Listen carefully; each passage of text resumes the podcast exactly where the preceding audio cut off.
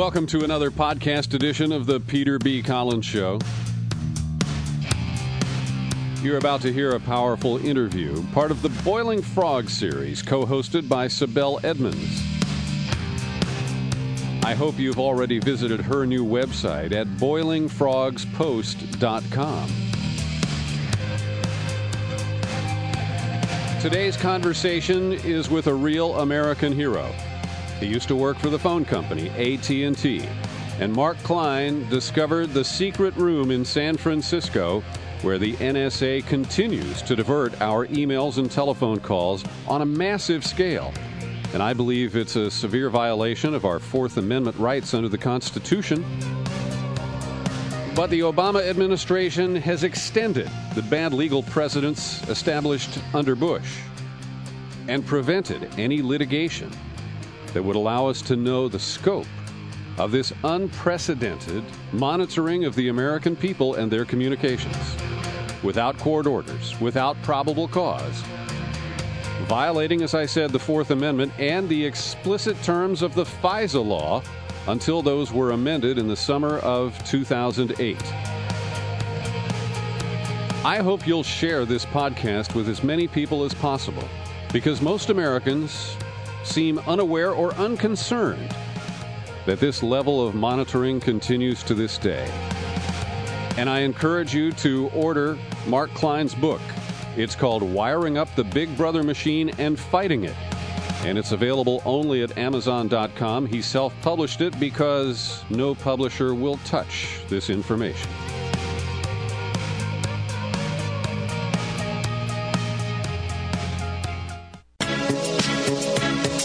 Welcome to Boiling Frogs. Everybody knows that the days are loaded. Everybody rolls with their fingers crossed. Everybody knows the war is over. Everybody knows the good guys lost. Everybody knows the fight was fixed. The poor stay poor, the rich get rich. That's how it goes. Everybody knows. Everybody knows. But do they? NSA's illegal domestic wiretapping, FBI's national security letters, state secret privilege, TSA's 1 million-plus no-fly list, persecution of government whistleblowers, perpetual wars, rendition and torture.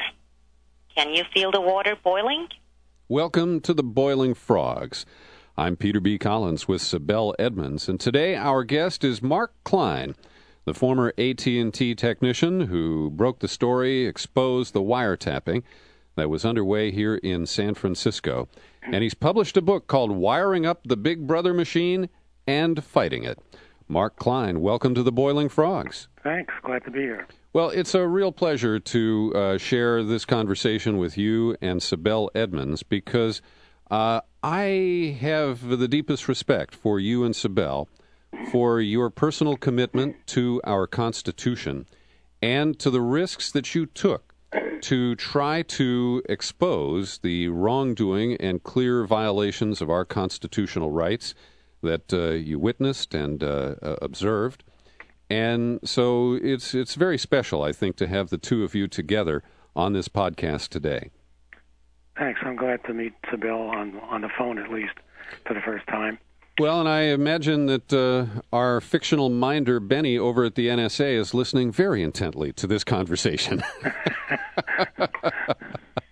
And I want to reference, for listeners who'd like to hear the full, detailed story of Mark Klein's experiences, he sat for a 90-minute exclusive interview with me a few months back, and it's available on my website at peterbcollins.com. Podcast number 19, again, at peterbcollins.com. And, Mark, if you would, sketch briefly the experience you had working for AT&T and how you ended up in San Francisco and how you discovered what was going on in room 641A in an AT&T building on Folsom Street in San Francisco. Right. Well, I worked for AT&T as a communications technician most of those 22 and a half years. And I started in New York, and then I ended up transferring to San Francisco. And throughout that time, they were laying people off. I was always one step ahead of being laid off. In 2002, I was in this San Francisco office, and we got this strange email announcing that the NSA, they actually said the NSA was coming to talk to one of the management-level technicians for a special job, which they wouldn't tell us about, of course. Anyway, as it happened, the guy came, and I opened the door for him, and he spoke to one of the management-level technicians. And it turned out, as weeks went by after that, that the scuttlebutt came around that they were building this secret room over at Folsom Street, also in San Francisco, where this guy was going to be working. And so I knew that right away that this was an NSA room being built inside a phone company building. The AT&T had 3 floors of this building. The rest of the building at the time was SBC, which is a local company. Mm-hmm. They've since merged back together. So I knew right away that this was wrong, because I remembered from back in the 70s, the NSA does not have a charter to do domestic spying. That's right. The FBI does that, and they need a warrant to do it. So what was I knew right away the NSA should not be there.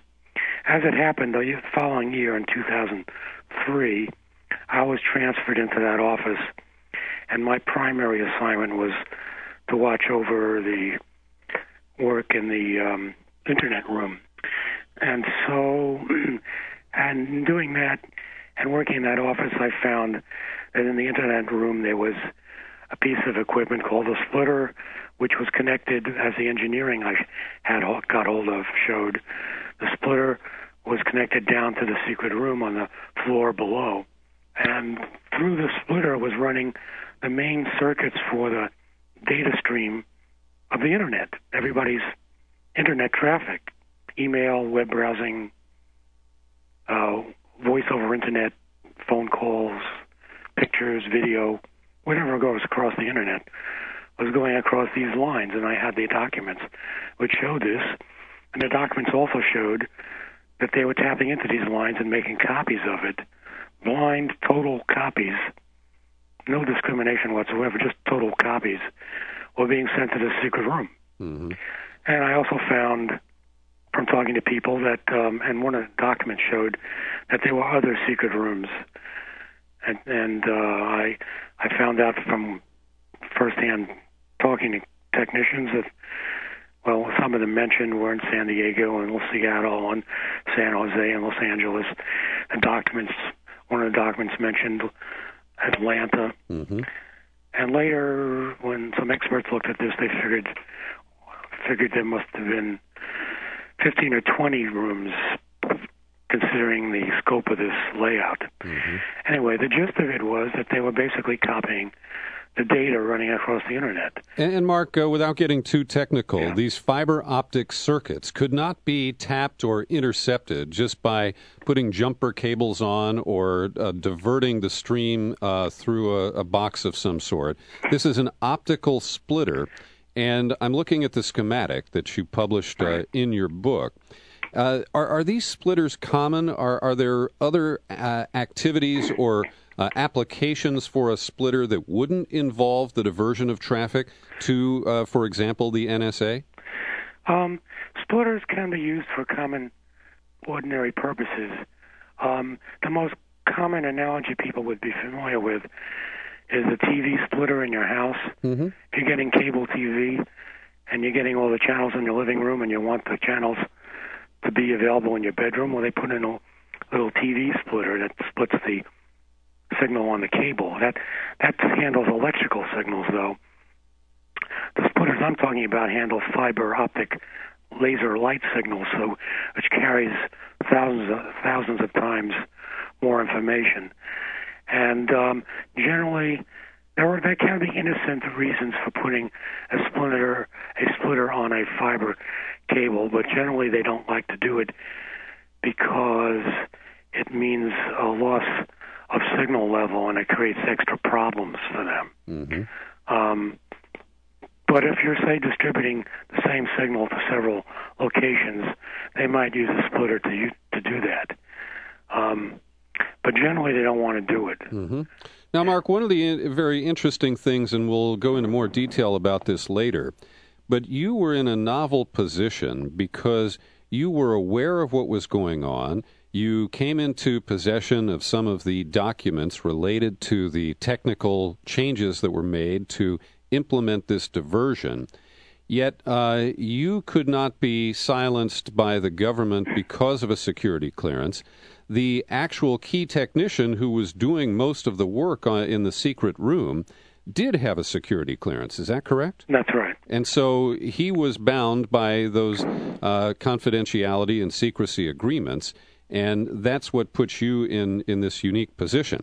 So as you became aware of this and it bothered you and troubled you and you were able to collect some of these memos that were just laying around, what was going on in your head and what finally made you decide to try to share this information with, say, the media or some of our elected officials? Well, looking at the engineering documents, I could see right away they were copying everything. I knew it was going into an NSA-controlled room, which us technicians could not enter, which, by the way, was a violation of our union agreement. And I knew this could not be legal. This must be illegal, because they're not.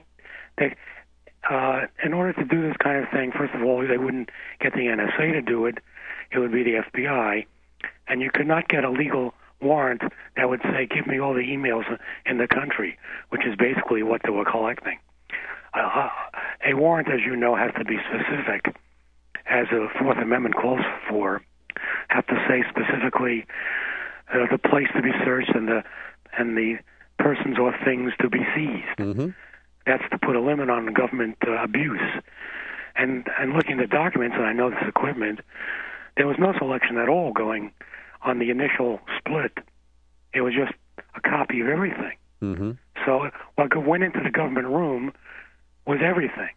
So that's illegal right there. And they can claim all they want till doomsday that they later select out the legal stuff, but that's irrelevant. The point is they first get everything, and that can't be legal. And then, so I knew it was illegal right then, but this was a scary time, and I didn't say anything. I just took note of it, and when I retired in 2004, I took the engineering documents with me. Mm-hmm. In 2006, late the end of 2005, New York Times revealed that there was this warrantless spying going on.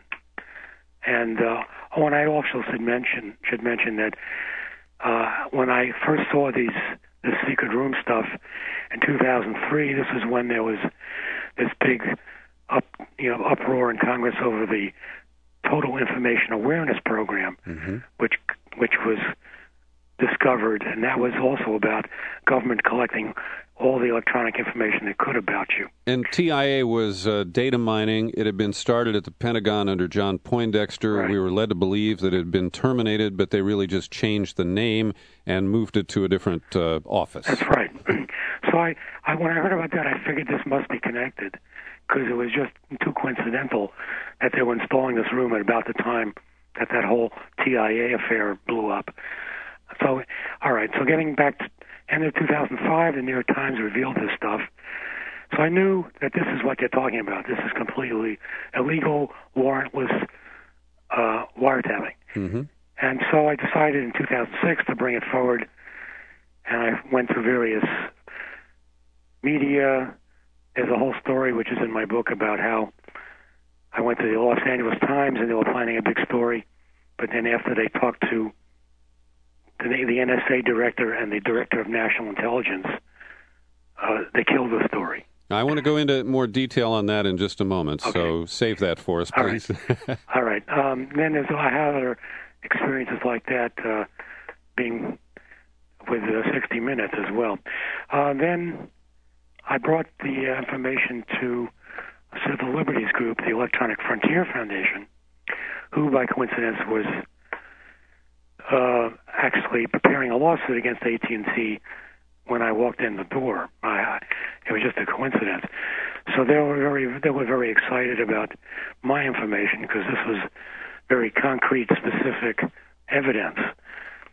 And eventually I became a witness for their lawsuit in April 2006.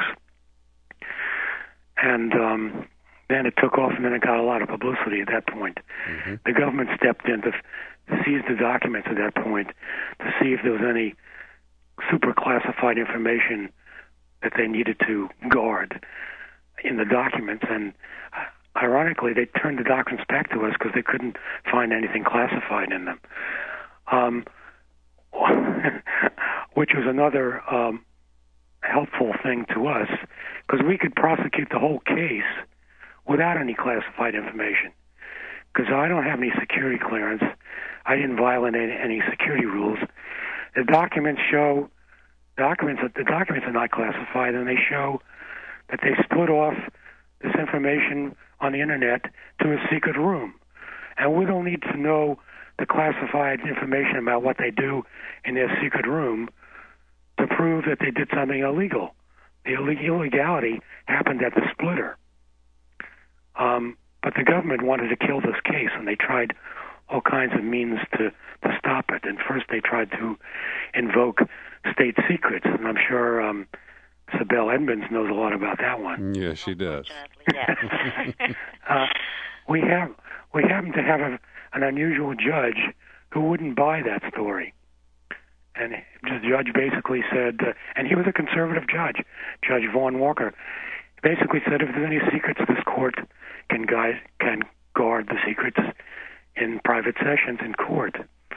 So he would not. He denied the government's motion to dismiss on state secrets grounds, and that was a big blow to the government's case because they had been hoping to get this case thrown out before anyone could even look at it. Mm-hmm. So that led to the next phase in the whole struggle, where the government decided they got to derail this case somehow, and they ended up eventually going to Congress to get Congress to grant immunity to the phone companies. That took 2 years, and they eventually got that. And that led to the dismissal of the case. Mm-hmm. Sibel, go ahead. I want to go back to the media, and I'm very familiar with the experience you had with the Los Angeles Times editor and the reporter.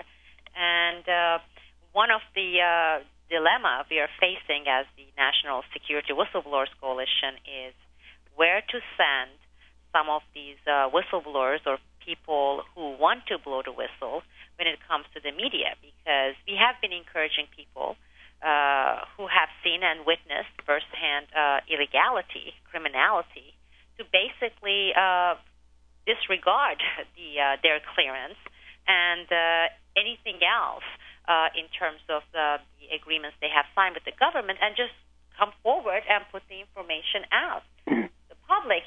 But one of the problems we're having is it's very hard to know and to trust any media outlets or any particular reporters to send these whistleblowers to. Right. So what would you say to people who would come to you and say, okay, Mark, here it is, and I have this information, and it is, certain illegal operations or a criminal case. Who do I go to? Where do I go? What would you tell those people? Well, that's a hard one because there's no guarantees. I would say, well, first of all, if you're going to be a whistleblower, there's a good chance you'll lose your job. I was fortunate because I decided to retire first before I did any whistleblowing. So they couldn't get me on that score. Who to go to? Well, it's hard because you've got to convince them and at the same time convince them to take a chance. Correct. And they're largely a lot of chickens. Well, but even that is a little too generous, Mark, because go into detail about your approach to the Los Angeles Times and how instead of honoring the confidentiality that they extended to you as a source and publishing the information, perhaps guarding your identity in the process. Instead of doing that, which is the journalistic approach that one would have expected, they turned and gave your information to the top officials in the government and left you hanging in the breeze. That's true. That put me in a real bad spot because I didn't have any other publicity. I didn't have any publicity to speak of at that point. And that's so when I figured that they were going to kill the story, I went to the New York Times. And that, too, was a risk because they stalled. And I know the New York Times, their original expose in December 2005, they had sat on that story for a year after they had talked to the government about it. And the government, of course, counseled them not to run it.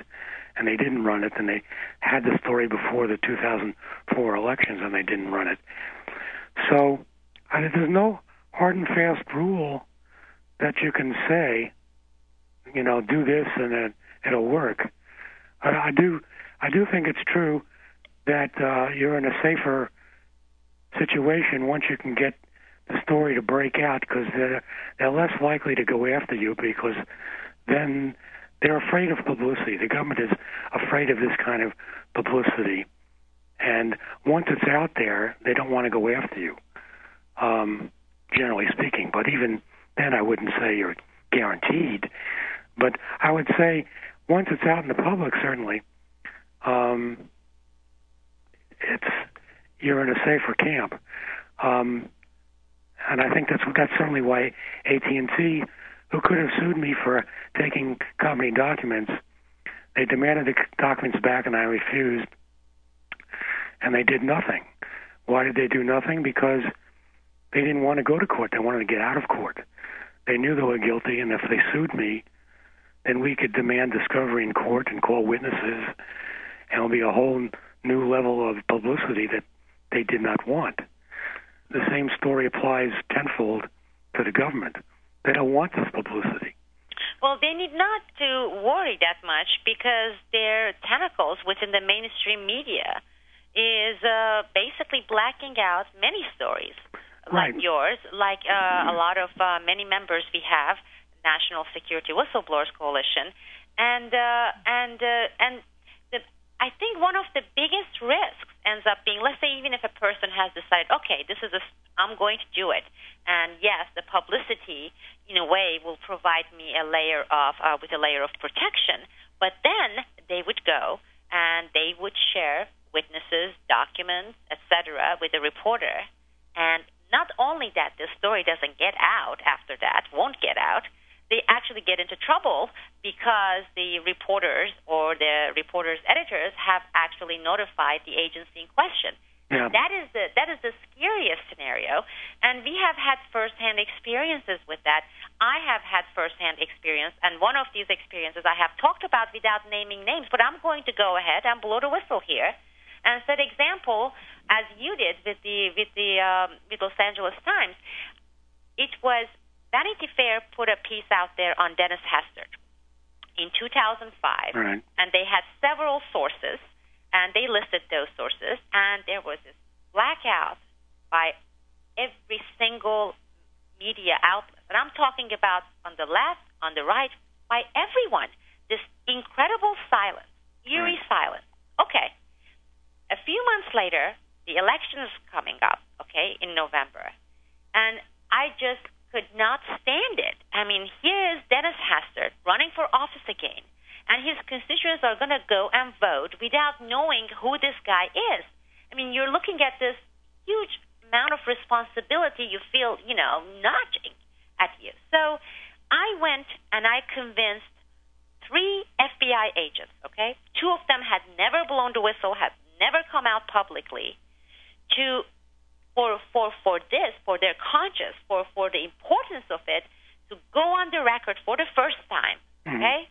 Go on the record with documents, with everything, details, and disclose this thing on Hastert, because 2 months later, 2 months after that, they were going to have this, they were going to go to the booth and vote. So I asked around on, and here I'm supposed to be the knowledgeable one. One of the people that I trust a lot told me, well, the best place to go is McClatchy, okay? Right. All right, good. And who in McClatchy? Well, because it involves, you see, politics, here is a contact information talk with the bureau chief for Washington, D.C. Yeah. Gentleman's name is Jim Asher, right? Mm-hmm. It took me a lot to convince these agents, okay, to come forward. And they said, okay, they will do it once on the record. They will just do it once, okay? And actually one of them said, Sibel, I will tell you this, they will not run it, they will not publish this, because it touches, you know, not only Hastert, but many other people. Right. I set up the meeting, and I have email records of all this, okay? Between Jim Asher and these agents, right? In a coffee house, in a particular location, the hours works out, we meet there, and for the first time, these guys, they think, okay? Not only that they gave them information, they share certain documents, they actually put forward another witness that I didn't even know about who had first-hand information on this. Yeah. After that meeting, nothing happened. A day, 2 days, 5 days, 10 days. My phone calls, their phone calls, nothing. Okay? Then I started doing some real research, and I started talking to people, and a person that you're very familiar with, Mark, and you know this person. I'm not going to name him, who knows McClatchy very well. He said, well, who did you guys talk to? McClatchy. I said, well, this person. I said, oh, my God. His nickname is Darth Vader. He was stationed and was given that position for one purpose only, because McClatchy took over Night Riders. That's right. And they put that guy there to make sure that Jonathan Landay and another reporter won't get out of control. Right. And this guy is a government tentacle, and he's one of the dirtiest guys you would come across. And here, I just named him, and I'm doing it because I have email records, and I have 3 FBI agents who would come forward and vouch. And guess what? November came, people went there, and they voted, and Hastert got reelected. Okay? Yeah. These are the kind of situations that and then the agents basically blamed me. They said, we trusted you. Okay? Well, 2 of these agents were already retired, but what if they were still working? Okay? Mm-hmm. So this is the sorry state of our media. And McClatchy is not even considered like one of the big mainstream, big bad guys. McClatchy has a reputation of, oh, yeah, they are liberal and they're good, but not everyone in McClatchy is, and this is what you get. So it's very difficult to forward whistleblowers to trustworthy reporters or publications because where are they? Being a whistleblower, particularly if you're coming out of the government in a national security environment, is very risky, and there's not a lot of places to go to. And I think it's generally true. The government has 1,000 different ways to keep their fingers on all the different institutions of society, including the media. By getting back to the Los Angeles Times story, one of the things that came out there was when they were considering the story that they were writing and they were showing it to the government officials, they were also talking to Senator Feinstein's office about it. Mm-hmm.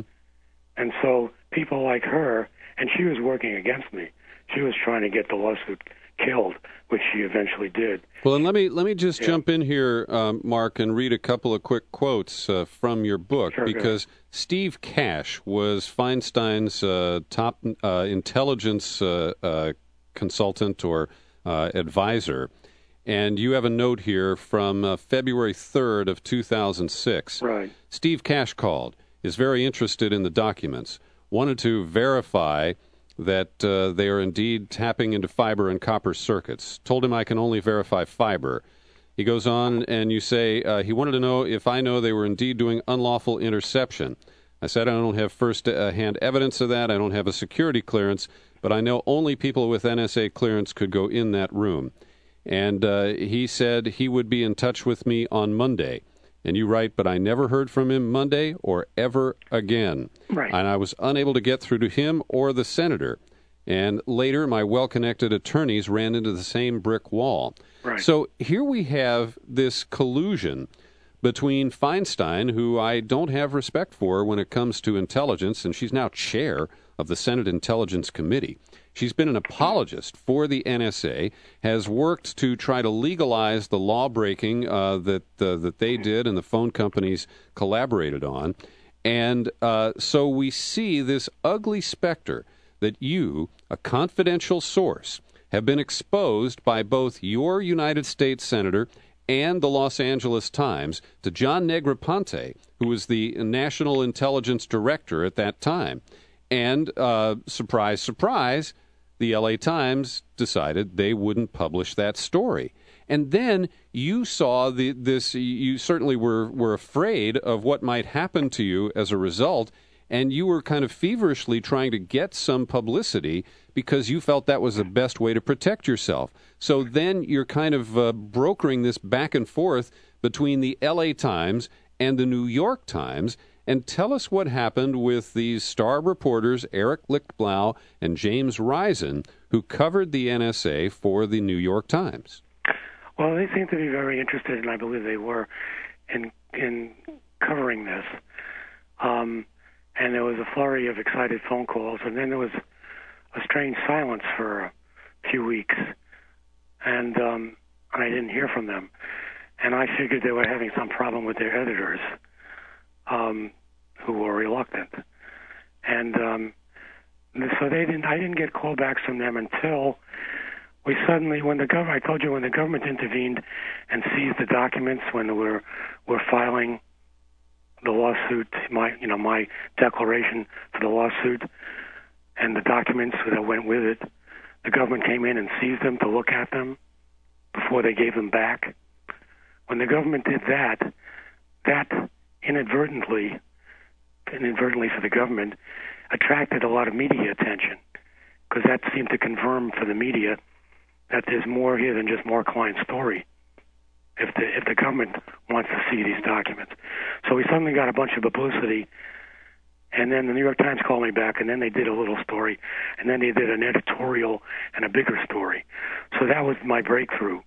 I did get finally a breakthrough with the New York Times in that sense, although it was reticent and slow and calming. And on page 18 or something. Yeah, right. Mm-hmm. And then they never called me back after that. You'd think after they ran the story where they showed the documents to four experts, and all four of them concluded this is some kind of secret, probably illegal, large government surveillance operation. And so they ran that. And then they never called me back. They asked me more questions. Very strange, right? So I get the feeling at the Times they were conflicted. Their editors were conflicted and being, thrown about by this. And so they did, at least they gave me that initial little breakthrough, which helped. But I kept running into that kind of stuff, which indicated to me not only reticence on the part of the editors, but pressure from the government.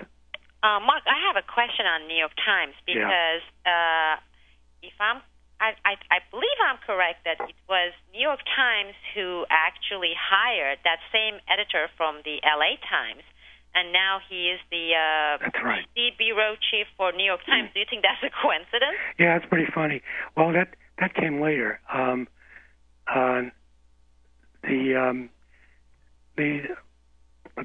The ABC Nightline, when they broadcast my story in early 2007, they followed up on my story about the L.A. Times, and they investigated, and they found out it was true, and they found out that the guy who nixed my story was Dean Baquet, B-A-Q-U-E-T, I think it is, mm-hmm. or Q-E-T, I forget, who was later hired to be the Washington bureau chief of the New York Times. So it's a small club, The New York Times came out somewhat better because they did at least print something. But they all move in that same Washington circle and are under the same government pressures, So I'm sure that explains the New York Times lead-footed approach to this thing. They were very reluctant, and then they finally did something, but it was like the absolute minimum. But it was something, at least. It helped me. Now, let me ask you, Mark and Sibel, to compare notes, because you two are members of a club that I'm not. Yeah. I have never been interviewed by 60 Minutes. And, Mark, you told me previously that they recorded an interview with you and demanded an exclusive, and that, in essence, this silenced you for, 6 to 9 months as you waited for CBS to broadcast that piece? Yeah, this is another one of those suspicious events. In the fall, in the summer of 2006, we had gotten a bunch of publicity, and we were approached by several national TV groups to be the first out the gate with the exclusive TV interview with me. And 60 Minutes was right up there fighting for it, so we gave it to them. And they flew me to New York in September 2006. I was interviewed by Steve Croft, and then we waited. And we waited, and we waited. And every month they had another reason why it's not now, it's going to be next week, or we have to run this now. And they always had an excuse for postponing it. Oh, after four months, we gave up, and we went to ABC Nightline, who did something and aired it, and also PBS Frontline also at the same time. And CBS 60 Minutes never aired that show. And I suspect it was killed for political reasons, but they couldn't tell us that, so they just kept putting us off. They never came up with any good reason. And Sibel, what was your experience with 60 Minutes? My experience was with Ed Bradley, and he was nice, actually, and he asked some really good questions that I wanted him to ask, and that had to do with the core issues I blew the whistle on.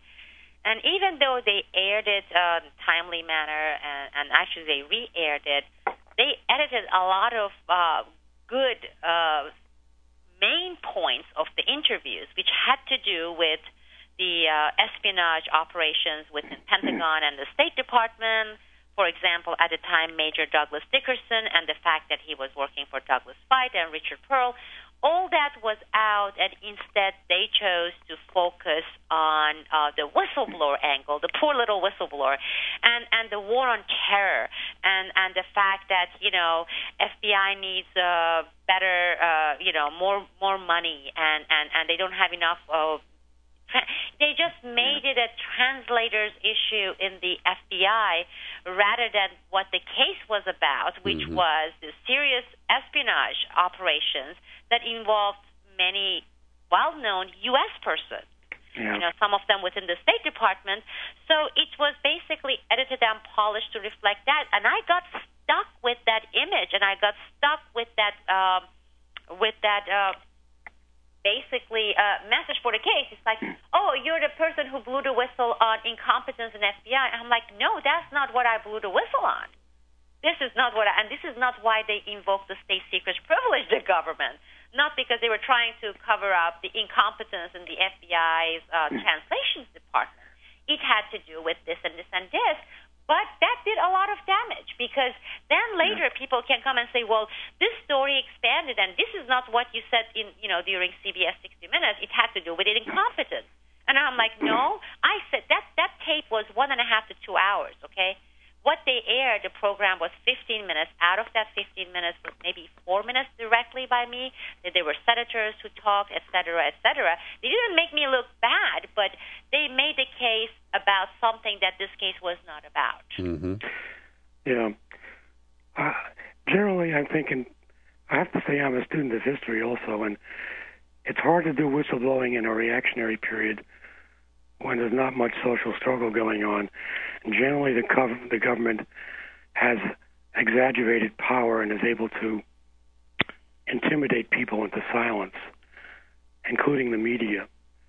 And so that makes whistleblowing more difficult. I'm comparing, the present period with, say, the height of the Vietnam War, when you had hundreds of thousands of people marching in the street against the government, and that encouraged, people like Daniel Ellsberg to bring out the Pentagon Papers and gave some backbone to a newspaper like the New York Times to actually publish it. Absolutely. Absolutely. So, that's an excellent point. So well, and it's also interesting, excuse me, both of you, Dan Ellsberg is featured in a new documentary called The Most Dangerous Man in America. Sibel and I have both seen it, and she has talked to Dan Ellsberg since that was released. And the two factors that we've touched on that were present for Ellsberg that were not present for either of you were that he did get help from members of both political parties. Republican Pete McCloskey and Democrat Mike Gravel went to great lengths to support Ellsberg in releasing the Pentagon Papers.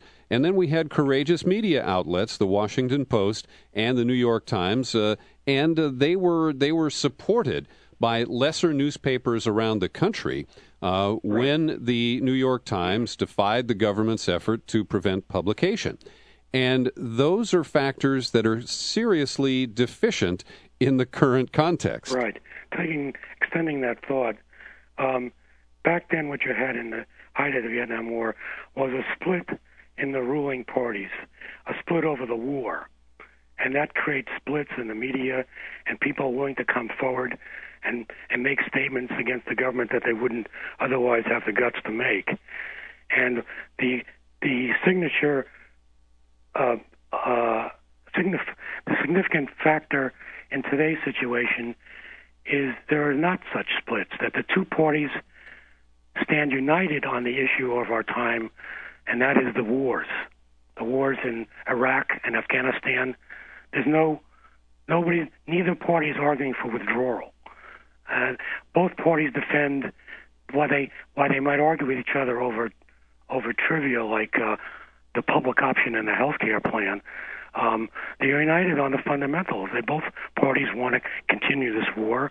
Both parties believe in the national security state surveillance and all the accoutrements of the apparatus that goes with that, government spying. There's no fundamental disagreements there. Yeah. And so it's hard to crack a bureaucracy like that when there's, no great social struggle in the streets, frankly. Mm-hmm. That's a very powerful point. Now, Mark, we talked earlier about the senior senator from California, Dianne Feinstein, and the way that she not only didn't support you, but actively undermined your efforts. In your book, you said that Barbara Boxer, the other senator from California, was interested and did, through a staffer, hear you out. And I wanted to ask, because I took a signed copy of your book, Wiring Up The Big Brother Machine...and Fighting It, to Senator Boxer in August of 2009, this year, and I gave it to her with a greeting from you that she was favorably mentioned in the book, and at the time I said, I want my 4th Amendment rights back. And she kind of smiled in an uncomfortable way and looked at me and said, well, what do you mean? And I said, well, the wiretapping continues, and we need to remove the immunity from the phone companies, and we need to come up with a clear legal structure for the assertion of state secrets. And she said, yeah, and moved on. So I wanted to know if there was any further contact between Senator Boxer's office and you after I delivered your book. No. All Boxer did, and I mentioned in the book, is she invited me to a meeting of some of her supporters at an apartment in Washington, where I got to give a few minutes presentation on what I thought was going on with the surveillance. She didn't help me beyond that, and frankly, I don't think she could, because she doesn't sit on the appropriate committees, which would give her the power to do anything. Mm-hmm. I think she's on, the Environment committee. And maybe Judiciary. Right. Mm-hmm. Anyway, I don't think she'd want to buck the leadership over this issue anyhow. The one who did buck the leadership was Senator Dodd, but he got overridden. He stuck his neck out on it for his own personal background reasons. But I think the point is that the Congress as a whole joined together, united, to cover up the NSA issue. That's basically what the Democrats did. They joined with the Republicans to cover up this issue and kill the lawsuit. And in that they're united, just as they're united over the war, because the two issues are connected. the surveillance issue is a derivative of the war issue, and it's all tied together. And so long as the wars go on, this other stuff will go on. And there's no challenge to the war from the two parties, and that's the main problem we face in this country. No, the real war that will never end is the perpetual war, is the war on terror. See, even if we were to get out of Iraq and we were to get out of Afghanistan, we are still in this war on terror, involved in this war on terror, which has basically gotten us into the Patriot Act and everything else that we are dealing with domestically. And that war, we can't withdraw from anywhere to get out of that. Well, that war was the point of it. That's the perpetual war, isn't it? That was the point of it, to create a permanent, unstoppable war atmosphere so that they can get whatever they want. Nevertheless, it would help a lot if they actually withdrew troops from Iraq and Afghanistan. There's absolutely no rationale left for either of those wars. Everybody knows the Iraq war was based on a complete lie. And Afghanistan, you know what? It was supposed to get Osama bin Laden, and he's long gone. But the war goes on. It has a life of its own. And Obama continues it with this almost the same words that Bush uses. It's like a bunch of zombies continuing on the same path. Well, many people are getting rich from these wars. Yeah. I just was looking at this report issued by Project Censored, and they listed the top 10 senators and congressmen and congresswomen who have invested the most in the military-industrial complex. And I believe number 2 is Senator Kerry, who has $38 million invested in of his investment portfolio in military-industrial complex. And number 4, I believe, is Jane Harmon, who has invested about $8-something million. Mm-hmm. So there are people and there are institutions that are really, really getting rich off the war. Yeah. And as far as the Congress goes, and this is why we stopped our congressional activities altogether in 2007. Some people may consider it giving up or giving up too easily. But what we realized was the only thing that moves these people is the lobbyists and the money poured into their pockets. When you look at the AT&T and the report issued by the Sunlight Foundation, they were looking at Senator, McCain, who had directly benefited by $390,000 just from the telecom industry. And these are the people who have been and who had pushed the immunity for the telecom. And when you look at how much money is they're getting from the telecom industry and the related lobby, it becomes pretty simple and obvious. So with the whistleblowers and with these cases, it's like, okay, that's the price, let's say, for McCain, $390,000. If we can give McCain $400,000, and if we can give Feinstein and Harmon each maybe $150,000, $200,000, you will see them maybe moving and doing something. Or am I right? Or am I wrong? Well, let me just add to it, Sibel, that 3 weeks after the Democratic-controlled House and Senate passed the immunity for the telecoms in the summer of 2008, let me just amend that. They didn't control the Senate at that time, but they did control the House. 3 weeks after that, the Democrats convened in Denver, and I was there for the nominating convention. And on the very first night, there was a huge and very expensive party thrown for delegates and elected officials only. The media was not permitted to attend or even observe the proceedings. And the host was AT&T. And the credential lanyards that everybody wore at the DNC in the summer of 2008 had the AT&T logo all over them. So was that a coincidence?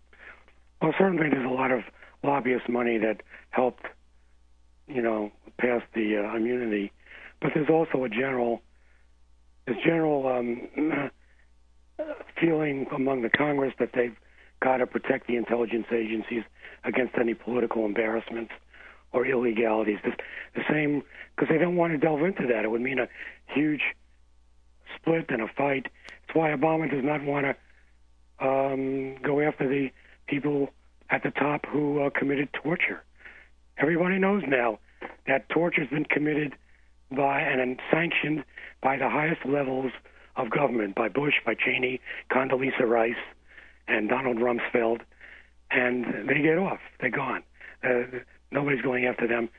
And so that creates a whole atmosphere among Congress. They're protecting all their buddies.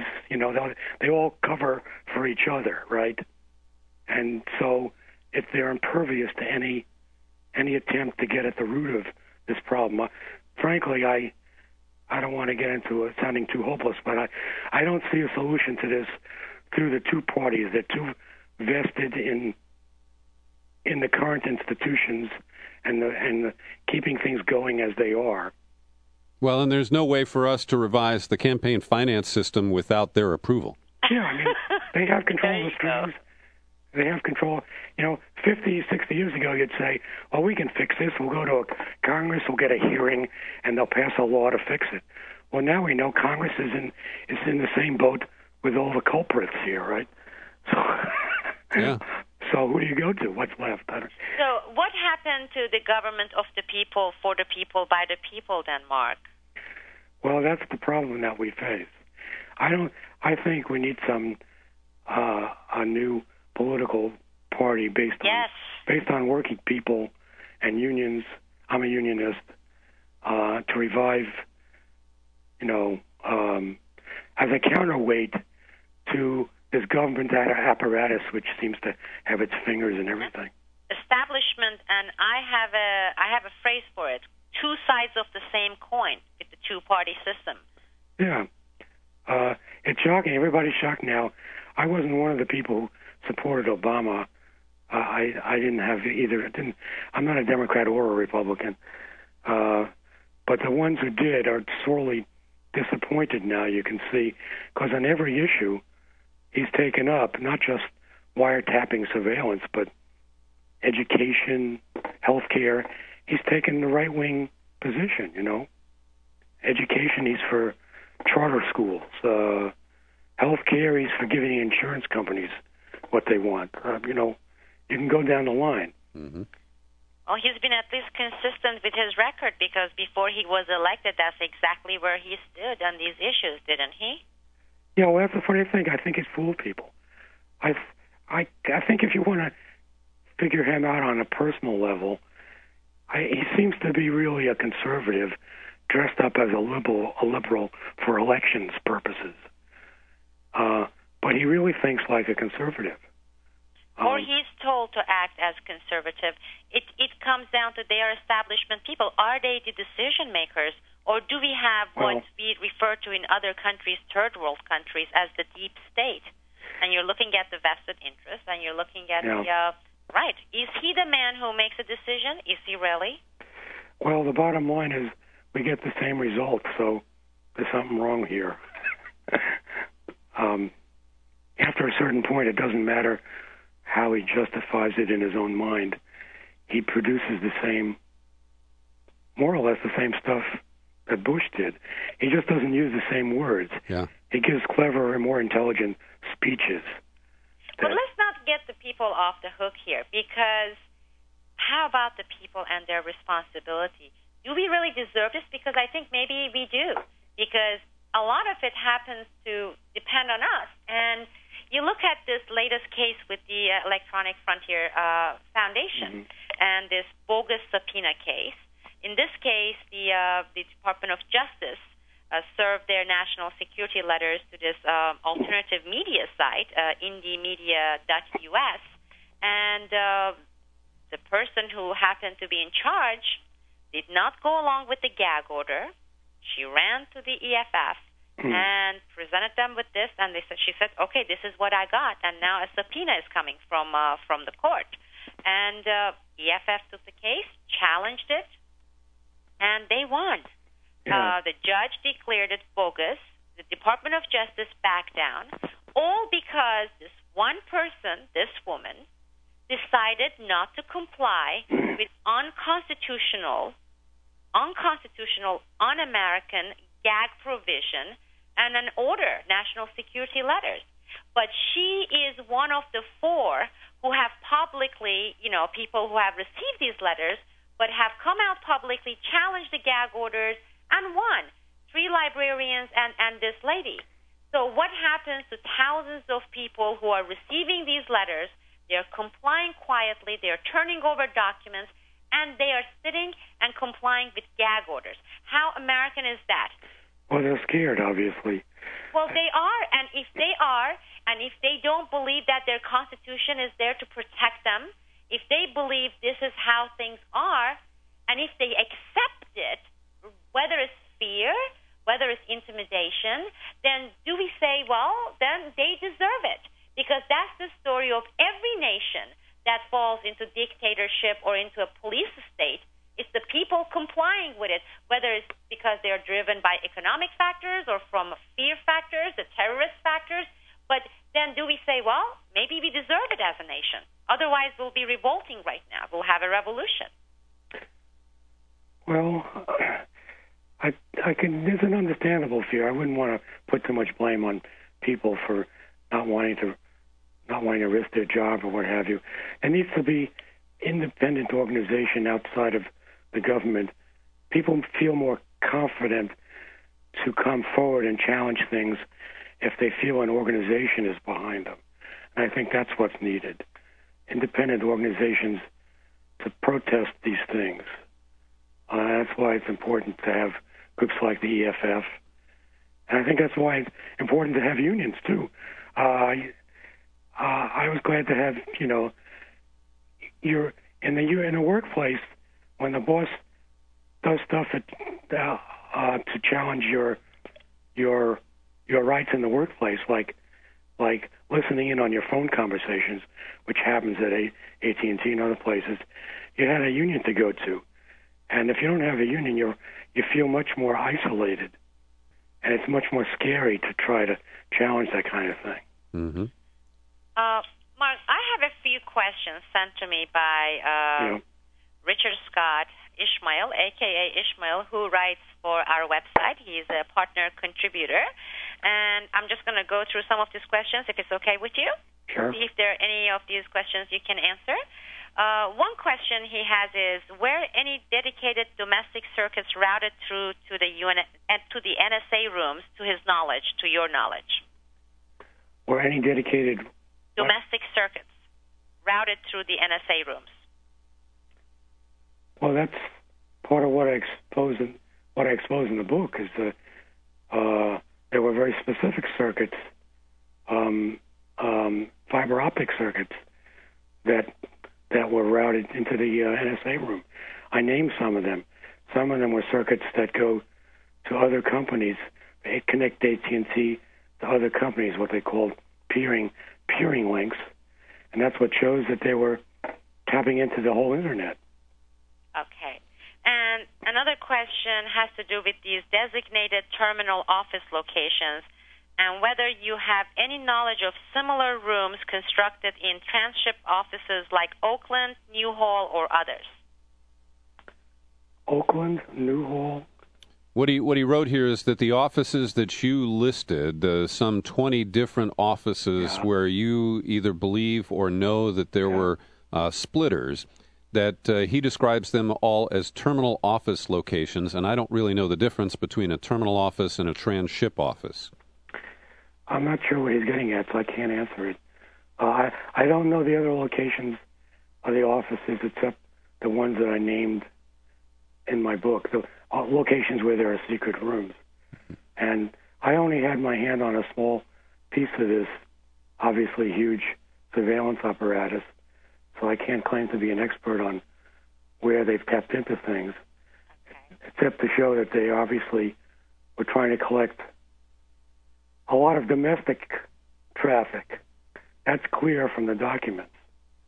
And I saw his posting on your website, and I made that point in my book that if they wanted to just collect international traffic, they could have had just a much smaller, minimal installation near cable stations, but instead they put it in major cities where they would collect a lot of domestic traffic automatically, which leads me to conclude that this surveillance was designed for domestic surveillance And it might surprise people to know that the international traffic that comes in on the cables, the undersea cables, terminate in two specific locations, one in New Jersey and one near San Luis Obispo, California. So those are easy terminal points for them to access if their goal was simply to intercept international traffic.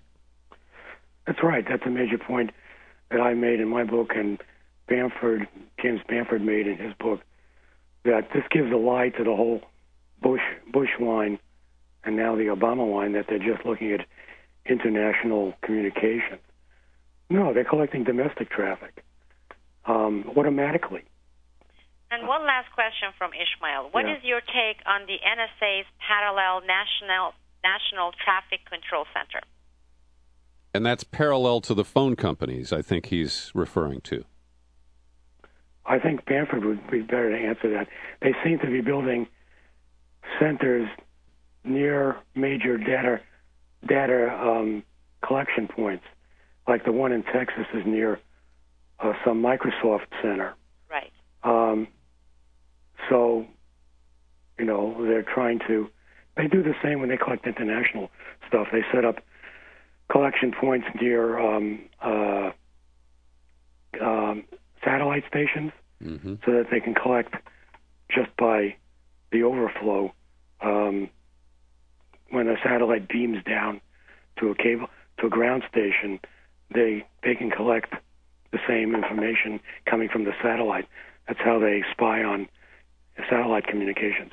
That's easier than trying to pry open fiber optic cable. And one little factoid that may be helpful to some of our listeners is that one of the reasons why the NSA needed to use these fiber intercepts, these splitters and diversions of the fiber optic traffic, is that over the last 20 years, a lot of communications that used to be beamed from here to other parts of the world by satellite has gone to cables.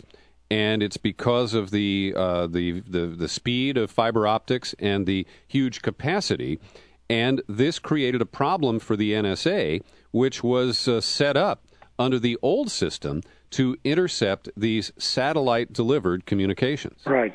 But even so, like I say, they didn't have to tap into the cables in various cities if they only wanted international traffic. I think that was just a story they put out, because they want more than just international traffic. They wanted domestic traffic, is my opinion. That's the revelation of the documents, I believe. Now on that score, Mark, I wanted to ask you a question based on a new book that's just been published. I just got a copy today. It's written by a man named Matthew Aid, A-I-D, and it's called The Secret Sentry, right. The Untold History of the National Security Agency. And you told me you've already gotten a copy and read a good bit of it. Yeah, I read it. So I want to ask you this, because he cites a Washington Post article and also an interview with the El Paso Times given by Mike McConnell, who was the director of national intelligence at the time. And he said... The number of NSA eavesdropping targets in the United States was 100 or less. Is there any way that could be true? I think I pick up that issue in my book. It's a matter of how they define eavesdropping. They have the lawyers parse this out, you see. Mm-hmm. And the NSA has long said it's not eavesdropping until they actually make a transcription for human eyes to read. So it's an intercept. So if it's merely intercepted automatically by a computer and put in a data bank, it's not considered eavesdropping by them unless they go into the data bank and say, give me all the emails of Mark Klein printed out so I can read them. Then it's eavesdropping. See, it's a lawyer's trick. And in James Bamford's book, Shadow Factory, he interviews several of the people who were working for NSA who actually monitored these calls. They were the eavesdroppers. Right. And based on the implications, they don't talk about numbers specifically, but just based on the level of traffic and the details that they provided, it's flatly impossible to say that less than 100 Americans were eavesdropped upon in this country. That simply cannot be true. Yeah, I think it's even more, certainly more than that, even if you don't count the ones that were just copied without being heard, because they have, like Bamford relates, they have these centers where experts sit down and listen to, I think Sibel Edmonds did some of that, right? You listen, they got it up, you call it up, and you get all these channels, and they can just listen every day to the traffic going across, and if they find something is interesting, they can record it and listen to it later for further analysis. Certainly there's more than 100 just randomly doing that. They might be talking about ones that they... So you don't know how they define this, but it sounds like they're talking about ones that they are definitely tracking and have a FISA warrant for, right? Mm-hmm. So maybe there's only 100 of them on any given day. Who knows? Well, but the FISA court raw numbers don't match that either. I know, right? The point is they're always trying to minimize the scale and size of this thing. And I knew from what the physical apparatus that we're doing that if you consider eavesdropping simply copying people's information, they were getting billions of messages every day of the year, right? Mm-hmm. So that doesn't square with 100 people, right? Well, the other piece that we touched on earlier is data mining that started with the Pentagon's Total Information Awareness. And in this book, Mr. Aide talks about a White House that says the White House has refused to acknowledge NSA's parallel data mining program, codenamed Stellar Wind, which sifts through vast amounts of electronic data secretly provided by America's largest telecommunications companies and Internet service providers. And so with that data mining and with the massive intercept, the collection of telephone calls and emails, then that leads to the so-called eavesdropping, the actual monitoring of the intercepted communications. And again, the information we have about the scope of this does not square in any way, shape, or form with the minimal descriptions offered by people like Mike McConnell. Yeah, there was another one, I think I quoted in my book, from the New York Times saying they only listened to 500 emails and phone calls at any one time or something like that. And that, too, didn't square with anything that I... and it was just... Like I say, they're trying to minimize, trying to make it sound innocent. That's why under Bush, they were trying to make it sound like they were only talking about people who call the Middle East. And everybody breathed a sigh of relief, thinking, well, I don't call the Middle East, so I don't need to worry about it, right? But they're clearly trying to mislead people as to the scale of this thing, because it's so huge. Well, Mark Klein, I want to thank you for joining us today on The Boiling Frogs, and I want to recommend your book, Wiring Up the Big Brother Machine...and Fighting It. You self-published it, and people can get it at amazon.com. It's out in softcover, and I think it's a very important document that people should own and read carefully. And as we close, what would you like to share with our listeners about the experiences you've been through the last 5 years? I don't know what to say except keep your eye on what this government is doing, because it's not over yet. This government's continuing the same practices and defending them and extending them, and I think it's rooted in this war, or the wars, I should say. It's plural, and the fight goes on. Mark, thank you very much. I'm really proud to know you, and I applaud the courage that you've shown to expose as much as you can to the American public. Thanks. Glad to be here.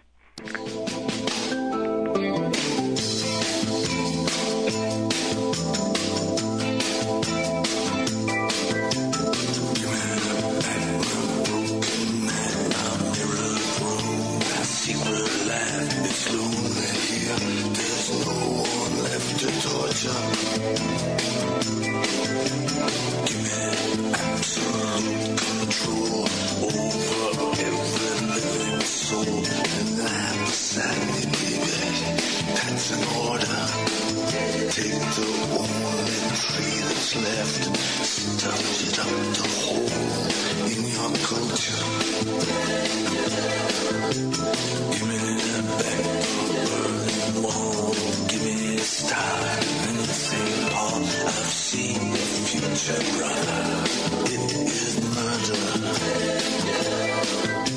Leo Cohen and the future. The future. Well, that depends on us. Thank you for joining us. We'll be back soon with more Boiling Frogs interviews.